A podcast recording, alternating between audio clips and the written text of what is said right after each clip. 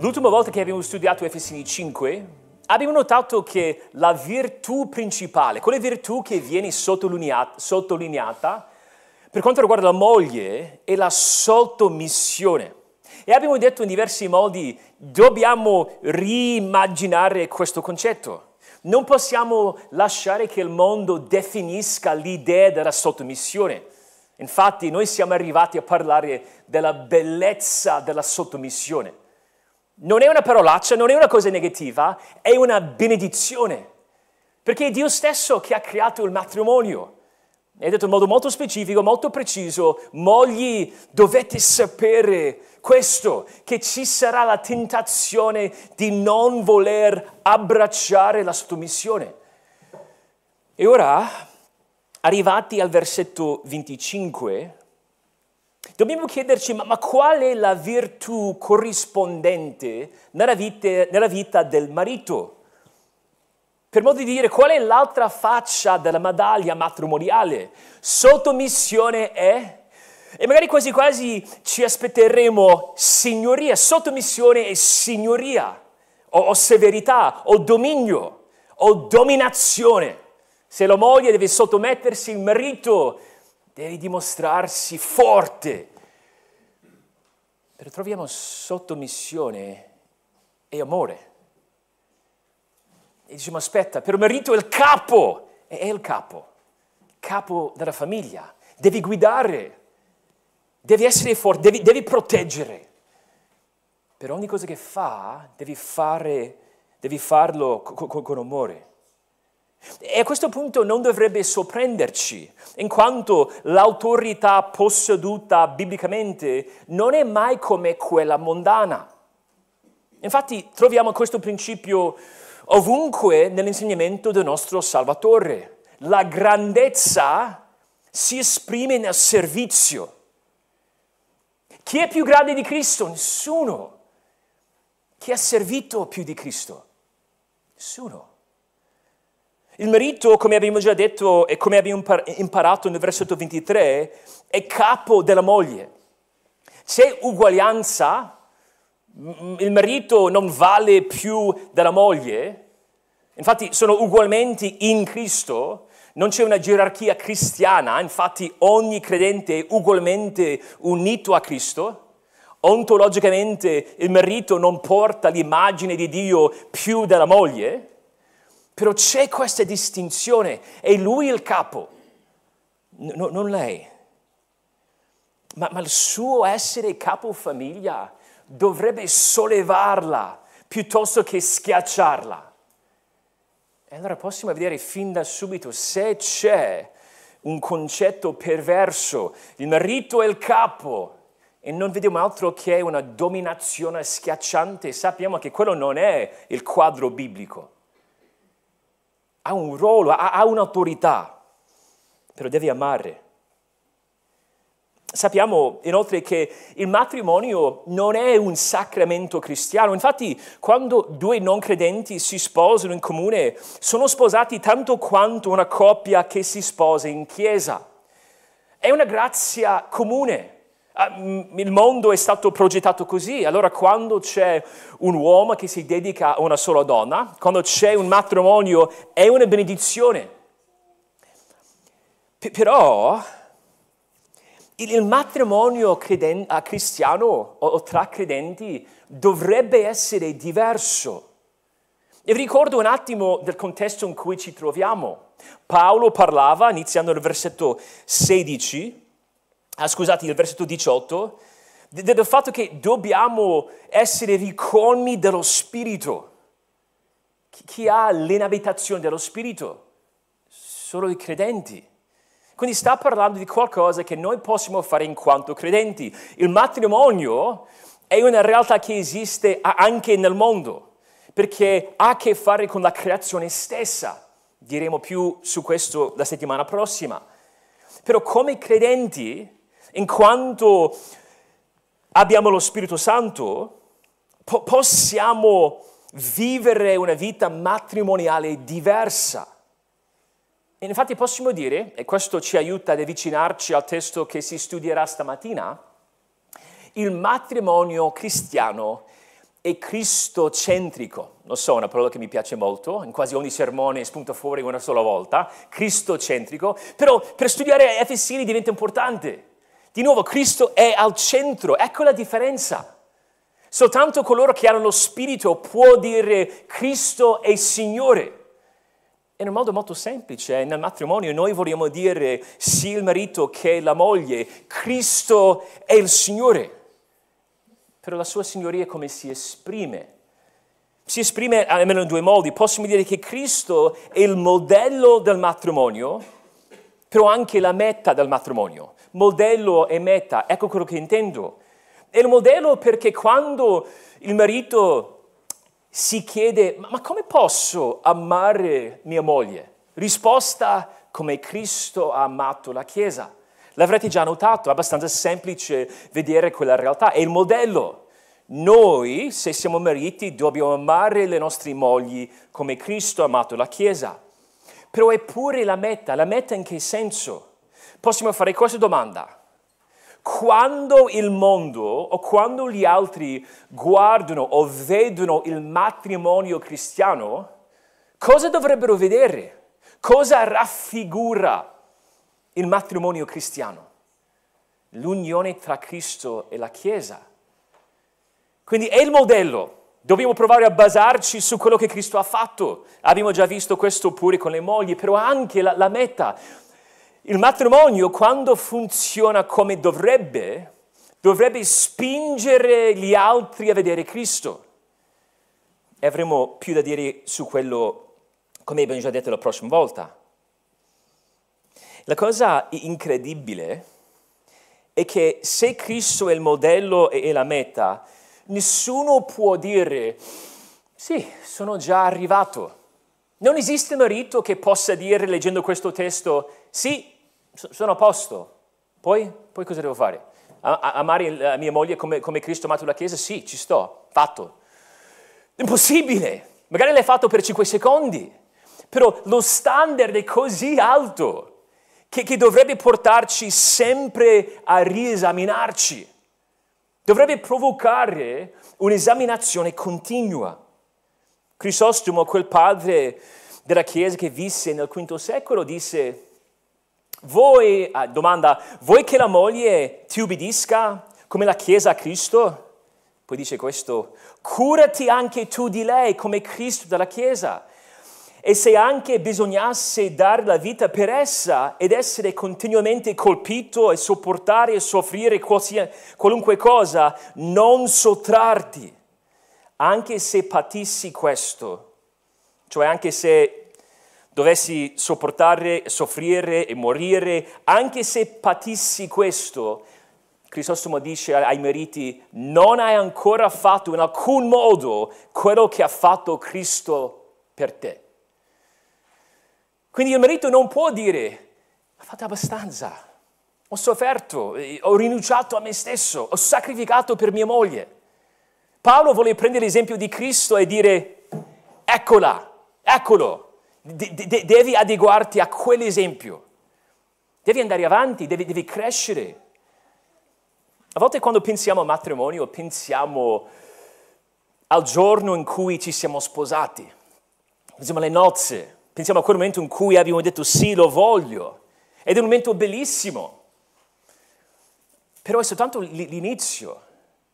Il matrimonio dovrebbe, e in modo specifico il matrimonio cristiano, dovrebbe diventare più bello, più dolce, più meraviglioso con il passare degli anni. Infatti Lloyd Jones disse, quel predicatore galese, dovrebbe essere il caso dei cristiani che il matrimonio diventi progressivamente meraviglioso, più glorioso in quanto conforme all'ideale e la raggiunge sempre di più. Ecco l'ideale, l'amore di Cristo. L'avventura del matrimonio cristiano è che noi insieme, marito e moglie, possiamo imparare cosa significa amarci in questo modo. È un'avventura che non finisce, finisce con la morte, con la, con la, con la gloria. Se stamattina sei sposato, mogli, dovre, dovre, dovreste pregare per i vostri mariti alla luce di questo testo. Dovreste incoraggiare i propri mariti, i vostri mariti, alla luce di questo testo. E mariti, avete già capito il vostro compito. Dovete guardare la vostra vita senza giustificarvi, senza fare delle scuse, senza nascondervi, senza guardare il vicino e dire tra te ma sì, ma ci sono problemi però, il vicino di casa, mamma mia. Dobbiamo guardarci onestamente. Per quelli di voi che vogliono sposarsi un giorno, ecco quello che dovete pregare in un uomo, pregare che il Signore vi dia in un uomo. Dovete cercare un uomo che, sapre, che, che saprà amarvi come Cristo ha amato la Chiesa. E ragazzi, ecco quello che dovete diventare un giorno, un uomo che sa amare come Cristo ha amato la Chiesa. Abbiamo già detto in diversi modi che Cristo è al centro, ecco di nuovo la cristocentricità, concetto che mi piace molto, però se guardate il versetto 20, 25 cosa vediamo? Come anche Cristo, ecco il pregone. E di nuovo se guardate il versetto 29, come anche Cristo. E vedremo che ci sono due parti, due sezioni, però Cristo è al centro di entrambe le parti. Ecco come vogliamo affrontare questo testo. Ci sono diversi concetti, però i concetti ruotano intorno a due descrizioni, due descrizioni dell'essenza dell'amore del, del, dell'amore del marito per sua moglie.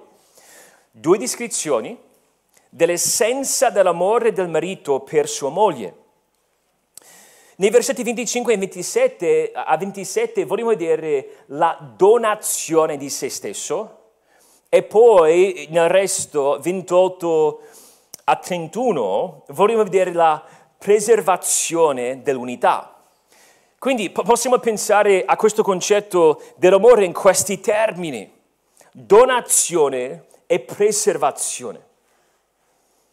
Prima nei versetti 25 e 27, la donazione di se stesso. Se guardate il versetto 25, scopriamo fin da subito che c'è un legame inesticabile tra amare e dare se stesso. E ciò diventa molto importante perché a volte abbiamo il concetto dell'amore e, e vogliamo riempirlo con le nostre idee. E, e purtroppo l'amore o l'idea dell'amore degenera in una specie di sentimentalità, emozione soltanto. Però qui scopriamo che qualcosa di, di, di più, è, è, qualcosa di più importante. Se dovessimo chiedere, ma come possiamo sapere che Cristo ha amato la Chiesa? Possiamo dire, ma ha detto di averla amata. Cristo dice di ama la Chiesa. Possiamo guardare più volte a, a più posti nella Bibbia dove lo dice più volte, però, però la risposta più, più giusta sarebbe perché ha dato se stesso per lei. Se dovessimo chiedere al marito, marito, ami tua moglie, come possiamo sapere che ami tua moglie? E se lui rispondesse, se lui dovesse rispondere, ma perché, perché lo, lo amo, perché la amo, perché la amo, noi diremmo, ma non mi sembra abbastanza. Ora, Cristo, se guardiamo la sua vita, c'erano momenti in cui ha espresso compassione, emozioni viscerali, sentimenti. Cristo non era senza sentimenti, era commosso spesso davanti ai bisogni degli altri. Ci dovrebbe essere sentimento e tenerezza, tenerezza compassione, emozione, tutto quello, però nello stesso modo in cui l'amore di Cristo si concretizzava continuamente in atti di amore, in azioni amorevoli, l'amore del marito deve fare altrettanto. Pensate un attimo a 1 Giovanni 3, 17, ve lo leggo io velocemente, lì Giovanni ci dice, ma se qualcuno possiede dei beni di questo mondo e vede suo fratello nel bisogno e non ha pietà di lui, come potrebbe l'amore di Dio essere in lui? Tutto sommato l'amore agisce, l'amore fa, l'amore soccorre gli altri, soddisfa i, i loro bisogni. Se pensiamo a Giacomo 2, se vediamo qualcuno che ha bisogno di qualcosa, che ha fame, e noi andiamo in giro dicendo, ah, spero che tu sia saziato, portaci in su, ci vediamo dopo. Quello non è un vero aiuto. Sì, ho sorriso, non ha aiutato. Ecco il concetto, se hai la capacità di dare e non lo fai, è una mancanza di amore. Gesù non è mai stato mancante perché ha dato tutto quello che poteva. Infatti Paolo dice che ha dato se stesso. E se siete ancora in Efesini 5 potete guardare il versetto 2, Efesini 5, 2. Lì c'è un comando per tutti, camminate nell'amore come anche Cristo ci ha amati e ha dato se stesso per noi, in offerta e sacrificio a Dio quale profumo di odore suave. Quindi il principio applicabile a tutti i credenti, però viene applicato in un modo specifico ai meriti. Di, di, nuovo, questo è un, modo per riassumere l'amore di Cristo. Potete scrivere Galati 2.20, lì Paolo parla della sua vita, dice la vita che io vivo ora nella carne, la vivo nella fede nel Figlio di Dio, il quale mi ha amato e ha dato se stesso per me. Marco 10.45 perché anche il figlio dell'uomo non è venuto per essere servito, ma per servire per dare la sua vita come prezzo di riscatto per molti. Il marito è il capo, devi guidare. Abbiamo parlato del modo in cui la moglie è il suo aiuto, la sua aiutante adatta. Però il marito non vuole mai sfruttare la sua autorità per essere servito, vuole servire. L'amore di Cristo era un sacrificio, c'era un costo. Il suo sangue prezioso, il suo,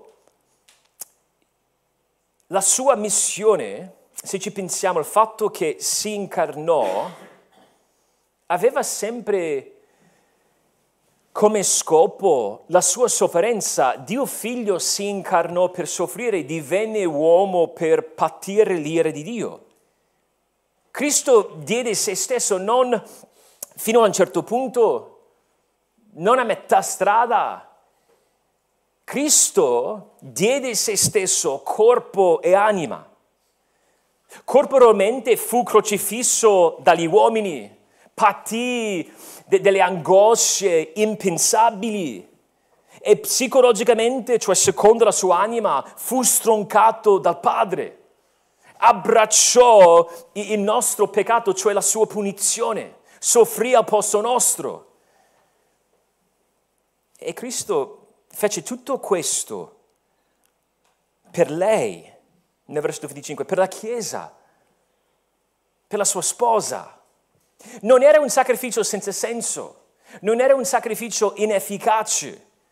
Lo fece per salvarla da se stessa, da, dal suo peccato, dal suo errore, da Satana, dalla giusta ira di Dio. Lo fece per edificarla.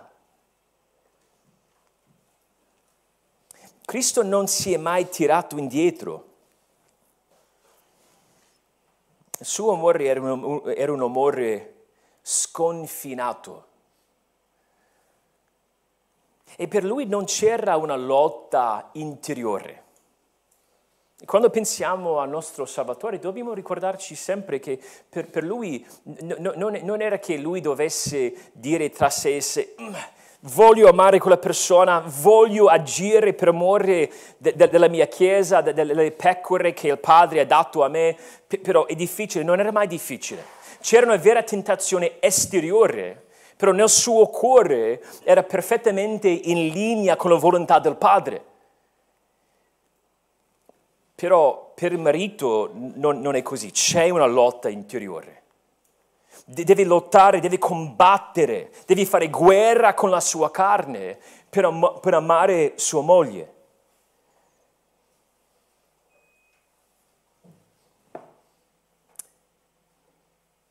Devi morire a se stesso. Se vuoi dare se stesso, devi morire a se stesso. Devi svuotarsi dei propri desideri. Allora il marito può chiedersi,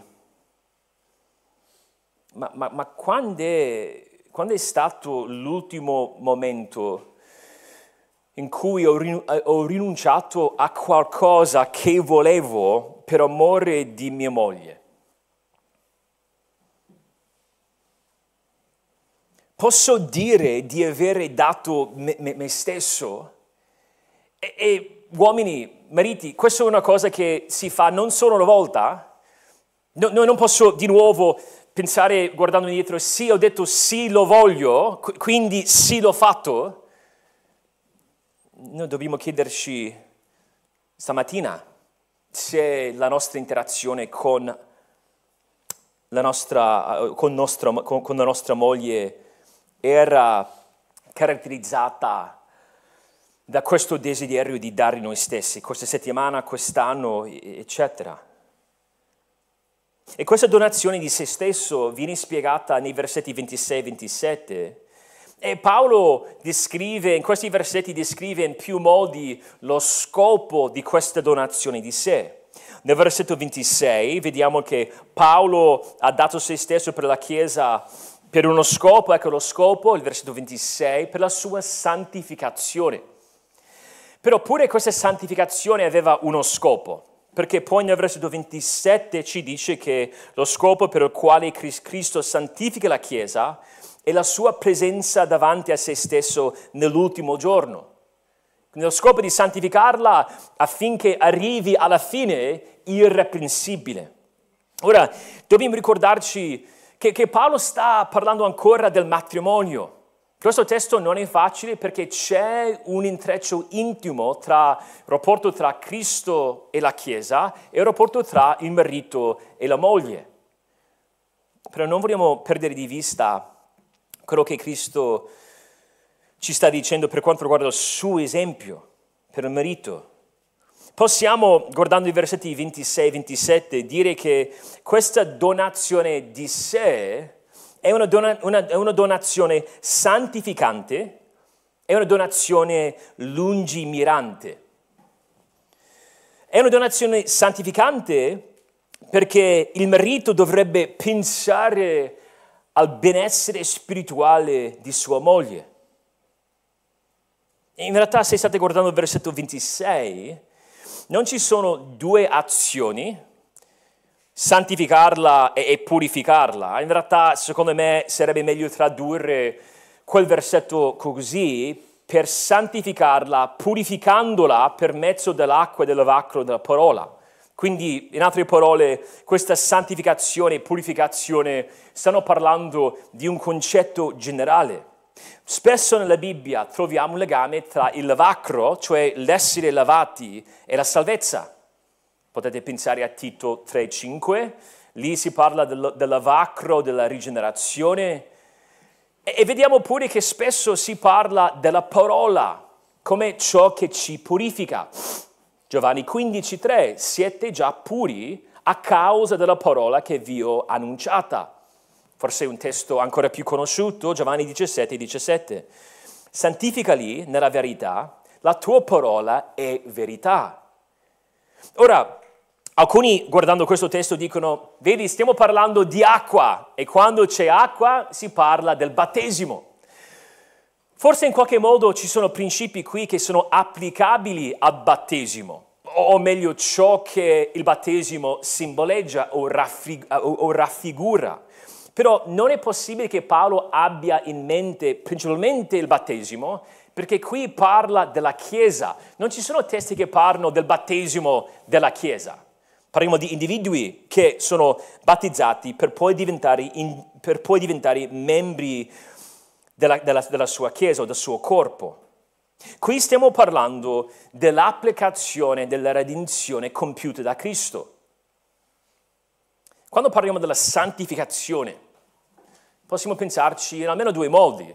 C'è la santificazione posizionale, noi siamo in questo senso già santificati, veniamo chiamati santi, siamo santi, però a volte se ci guardiamo diciamo ma non mi sento molto santo a volte. Ecco, perché si deve parlare anche della santificazione progressiva. Agli occhi di Dio, perché siamo in Cristo, Lui è santo, Dio Padre, Dio Padre ci vede, noi siamo santi, santificazione posizionale, è la nostra posizione in Cristo che ci rende santi, però dobbiamo crescere nella santificazione, dobbiamo diventare più santi progressivamente.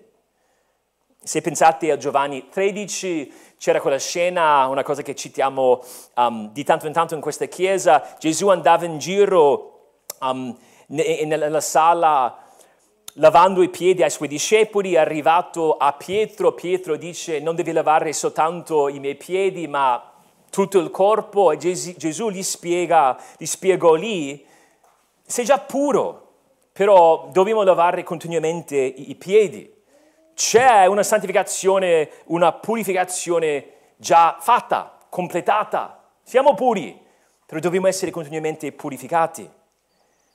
C'è un punto di arrivo, il punto di arrivo sarebbe la glorificazione.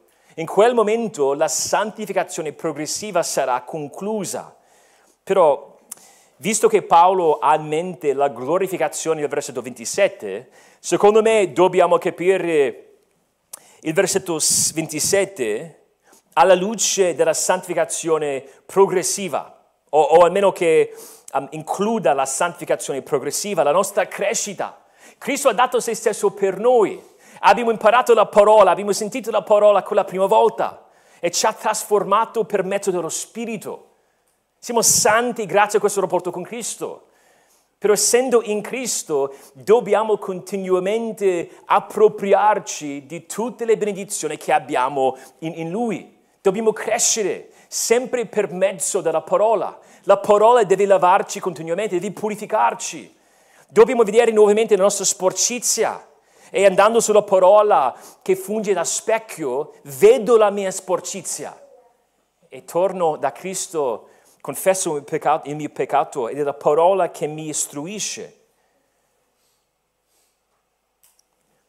Allora possiamo dire che la donazione del marito dovrebbe essere santificante, cioè dovrebbe promuovere la santificazione della moglie.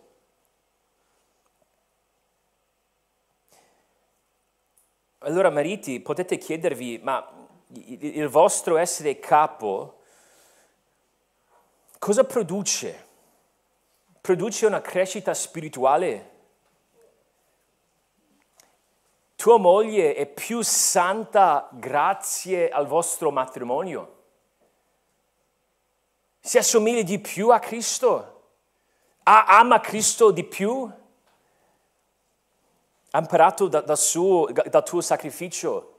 Ha visto rispecchiata nel tuo sacrificio la sofferenza di, di Cristo? Un'altra domanda potrebbe essere questa, ma ti preoccupi della condizione della sua anima? Perché conoscendola meglio di tutti gli altri, hai un'opportunità maggiore per incoraggiare la sua crescita. Devi per forza provvedere per le sue necessità fisiche, però non puoi darle beni materiali e trascurare il suo benessere spirituale. Mariti, dobbiamo guidare le nostre mogli nella purità. Non vogliamo esporle mai alla tentazione Vogliamo aiutarle a diporre ogni peso e il peccato che così facilmente ci avvolge. Noi siamo pellegrini, noi stiamo andando verso l'eternità, allora dobbiamo correre insieme con perseveranza. E se vogliamo avere questa questo impatto santificante, dobbiamo indirizzare continuamente le nostre mogli alla parola di Dio. Dobbiamo accertarci che abbiano l'occasione di sentirla predicata e spiegata. Dipende da noi in quanto capo famiglia, spetta a noi portare la nostra famiglia in una chiesa sana laddove la parola di Dio è predicata. Dobbiamo noi guidare le nostre conversazioni verso Cristo, dobbiamo condirle con la verità. Noi dobbiamo parlare spesso. Come possiamo esprimere questo amore? Come possiamo esprimere questa tenerezza di cui parleremo? Dobb- dobbiamo parlare, dobbiamo prendere decisioni insieme. E, e dobbiamo guidare nel fondare la nostra vita su principi biblici. E dobbiamo essere consapevoli del fatto che dobbiamo crescere insieme. Però anche una donazione lungimirante. La Chiesa, la sposa di Cristo, sarà perfetta un giorno, l'ultimo giorno. Ogni, def- ogni difetto sarà sistemato, la sua mondanità, la sua carnalità saranno inglobate in gloria. Il Padre ci elegge nel suo amore e la fine del suo amore predestinante è la nostra santità, la, no- la nostra irreprensibilità davanti a Lui. Abbiamo visto la stessa cosa in Efesini 1.4. Però l'opera di Cristo garantisce il buon esito del piano del Padre. Ogni credente sarà glorificato alla fine. Cristo non perderà nessuna delle persone per le quali è morto. Giovanni 13.1 ci dice che Cristo ama fino alla fine. E il marito deve amare sua moglie fino alla fine. Qui stiamo parlando della lungimiranza in questo senso. A volte pensiamo ai momenti che vorremmo passare insieme come famiglia, con le nostre mogli. Pensiamo, non vedo l'ora di fare le ferie insieme. Forse pensiamo, ma la pensione sarà incredibile. Andare in pensione insieme, quello sarà incredibile. Forse per alcuni state pensando, l'arrivo di figli, quello sarà un momento davvero speciale. Però il marito deve pensare al suo rapporto con sua moglie alla luce della fine, alla luce del fatto che sua moglie, quella donna che è stata affidata alla sua cura, un giorno dovrà comparire davanti al tribunale di Cristo.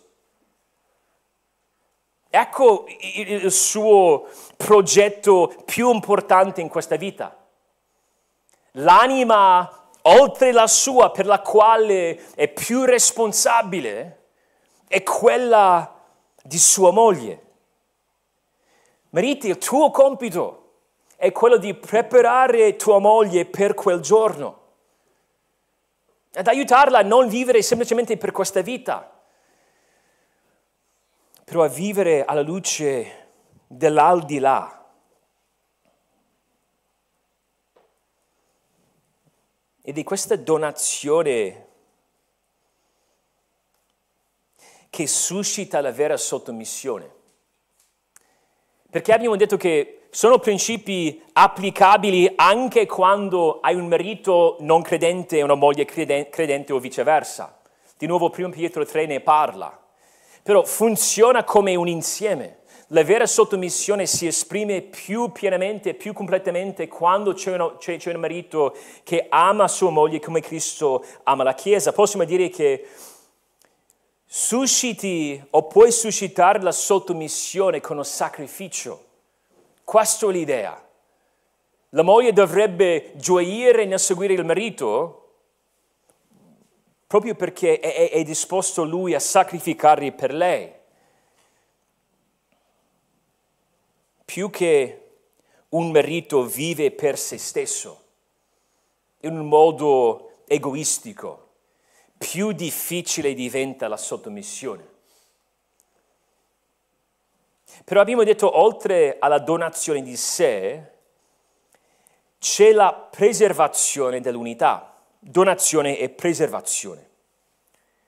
Di nuovo nel versetto 28 vediamo un comando molto simile a quello che abbiamo trovato nel versetto 25.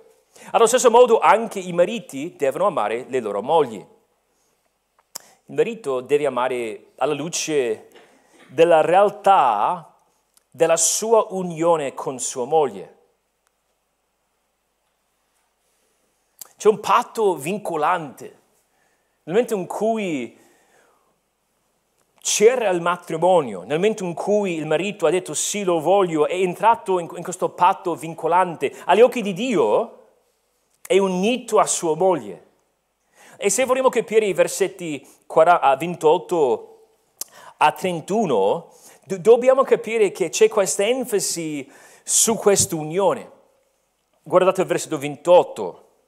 Deve amare la moglie come il suo proprio corpo in questo senso, sempre nel versetto 28, amare la moglie significa amare se stesso.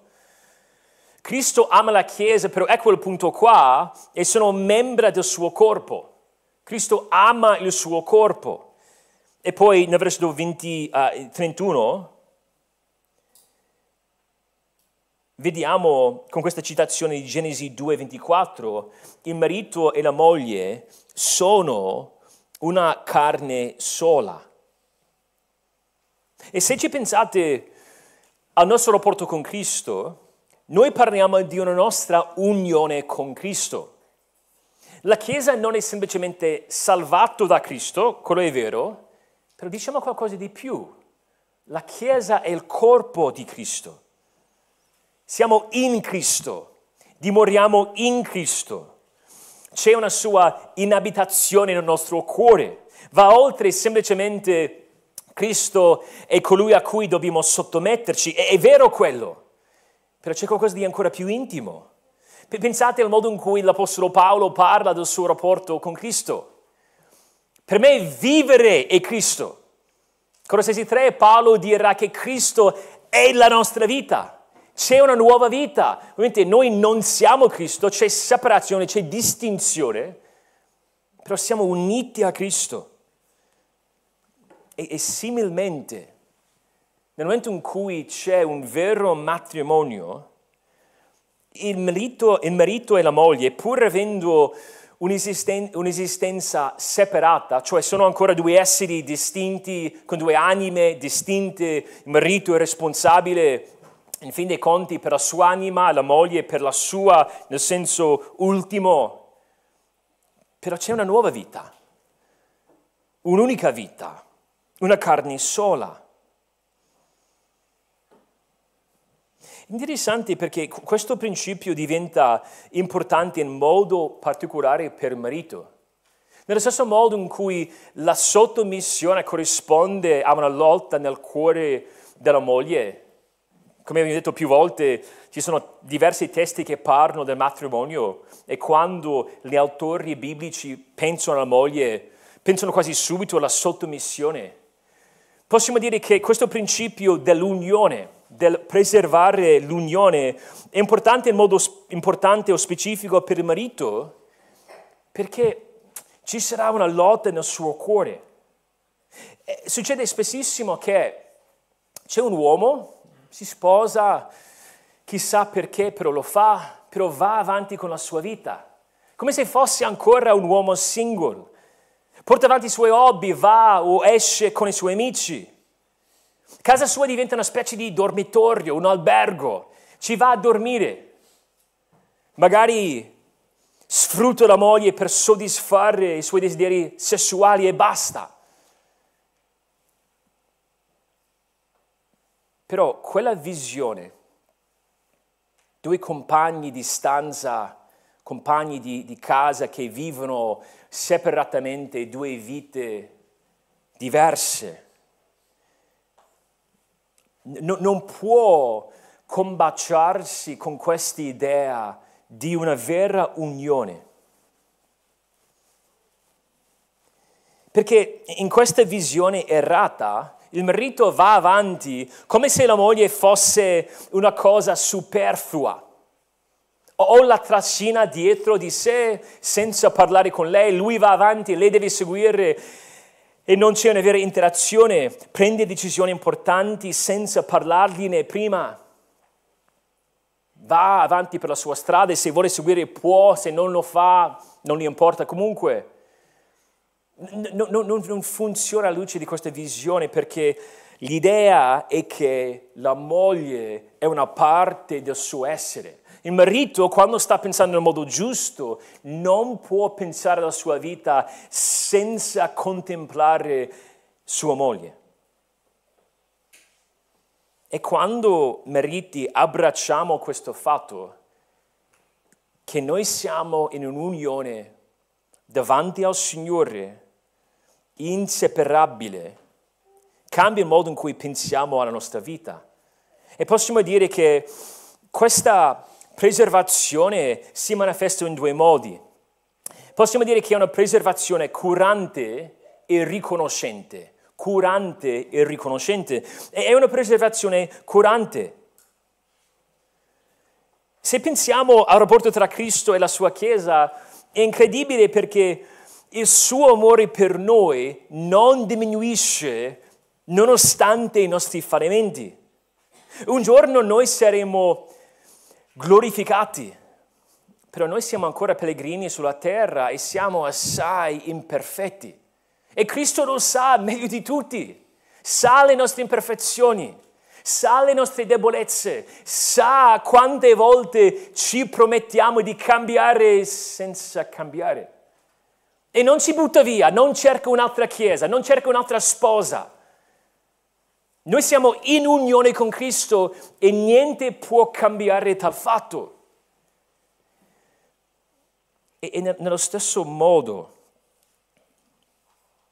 noi dobbiamo capire che le imperfezioni della nostra moglie non possono impedire il nostro amore per lei nello stesso modo in cui le nostre imperfezioni in quanto meriti non possono ostacolare la verità dell'unione che abbiamo come una carne sola, nemmeno le sue ci danno una scusa per non amarla.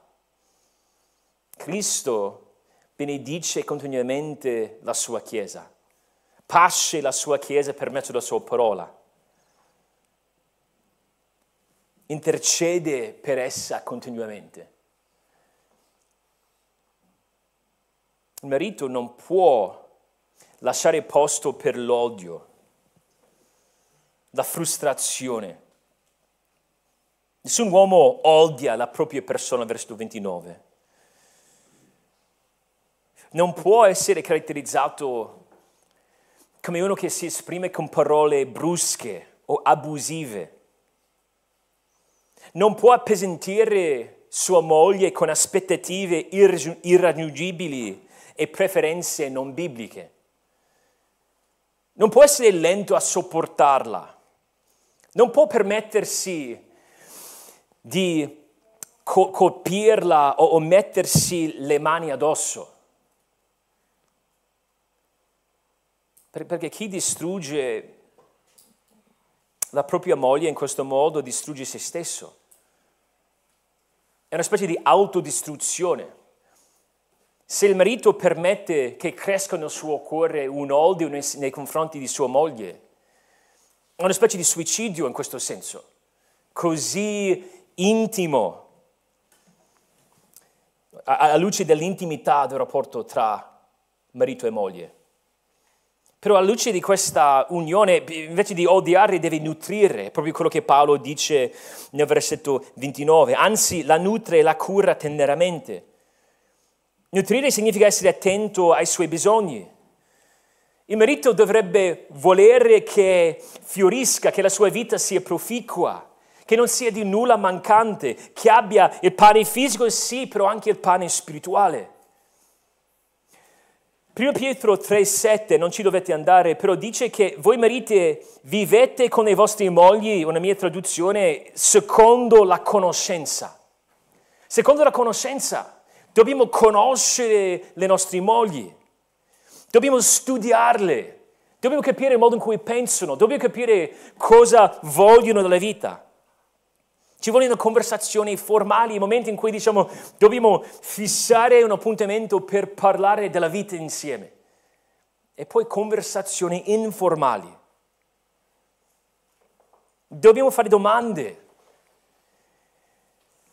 E poi Pietro parla del fatto che lei è, è un vaso più debole. E, e qui, qui, Pietro sicuramente ha, ha in mente la fisicità muscolatura, struttura ossea, ossea. Ovviamente sappiamo che quello è un, è un, dato di fatto, c'è una differenza tra un marito e una moglie, però se pensiamo i suoi ormoni e i suoi, um, i suoi sentimenti sono diversi, ha una vita emotiva diversa. Le sue spalle non sono state progettate come le nostre, i pesi che possiamo portare sono diversi. Il marito deve proteggere la sua fragilità. Non può trattarla nutrendola come se fosse un amico maschio, come se fossero due amici che andassero in palestra. Deve infatti, questo è sempre il versetto 29, deve curarla teneramente. E l'unica altra volta che si trova questa, questa parola nel Nuovo Testamento è prima Tessalonicesi 2,7 dove Paolo pregona la sua cura pastorale a una mamma. Questo è 1 Tessalonicesi 2,7. Invece siamo stati mansueti in mezzo a voi come una nutrice che cura teneramente i suoi bambini. Possiamo pensare a mitezza, a compassione, a, compassione, a pazienza. E se guardiamo, se abbiamo l'immagine di una mamma che cura un neonato, la dolcezza, la prontezza a sacrificare, a sopportare ogni cosa, a svegliarsi mille volte, tanto per essere presente, per soccorrere quel piccolo, quella piccola vita. Ecco la tenerezza che dovrebbe caratterizzare il marito nei confronti della moglie.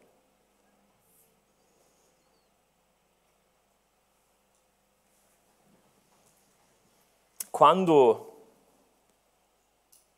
vedi le mancanze di tua moglie, mariti, dovete andare verso di lei.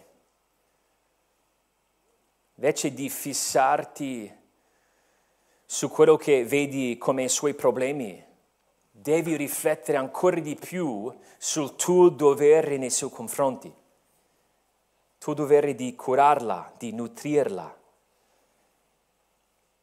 E anche una preservazione riconoscente. Qui stiamo dicendo semplicemente che dobbiamo ricordarci continuamente di questa unione. Riconosce che è Dio che crea questa unione. Proprio quello che Paolo dice nel versetto 31, vuole introdurre Genesi 2:24 per questo motivo, è un'unità creata da Dio nostro Salvatore dirà, l'uomo dunque non separi quel che Dio ha unito, è Dio che unisce. Allora non puoi onorare Dio e trascurare questo legame.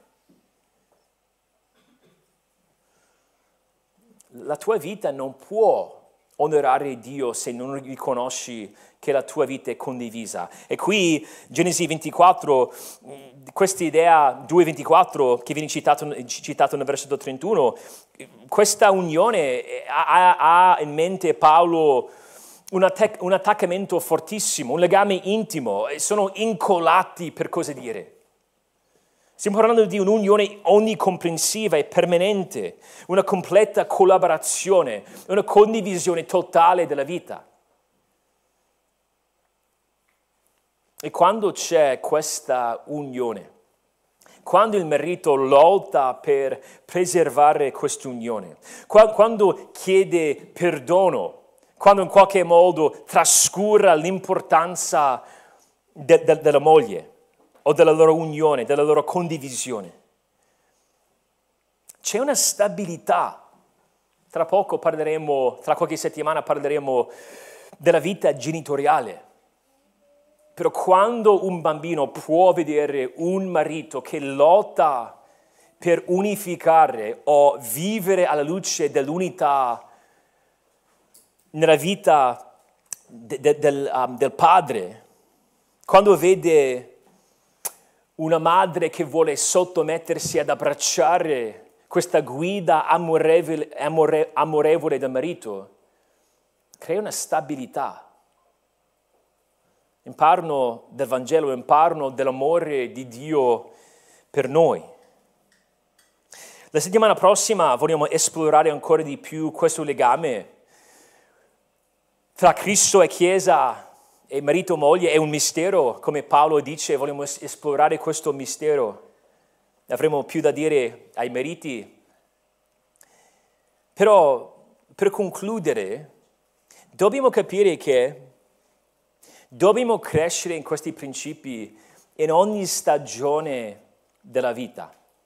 Diceva un fratello l'altro giorno che ogni volta che dobbiamo affrontare la novità, ci saranno lezioni da imparare. Ci sono le cose che escono dal nostro cuore, dalla carnalità, da confessare, da abbandonare. Ed è lo stesso con il matrimonio. Dobbiamo con ogni nuova stagione della vita essere pronti a lottare per coltivare questa immagine del matrimonio.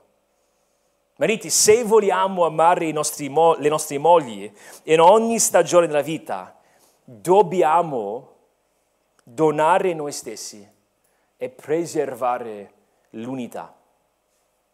Preghiamo. Oh Signore, ti ringrazio per questo studio, ti ringrazio per questi principi. Oh, è un peso enorme pensare a tutto ciò che dobbiamo fare alla luce del nostro rapporto con Cristo. E, Signore, ti prego che ci siano matrimoni saldi, matrimoni radicati nella tua parola in questa Chiesa. E prego, Signore, che noi possiamo aiutarci a vicenda um, e prego anche per tutto ciò che si dirà nella prossima parte, che, che sia um, edificante. Oh, oh Signore, aiutaci e preghiamo tutto ciò nel nome di Cristo. Amen.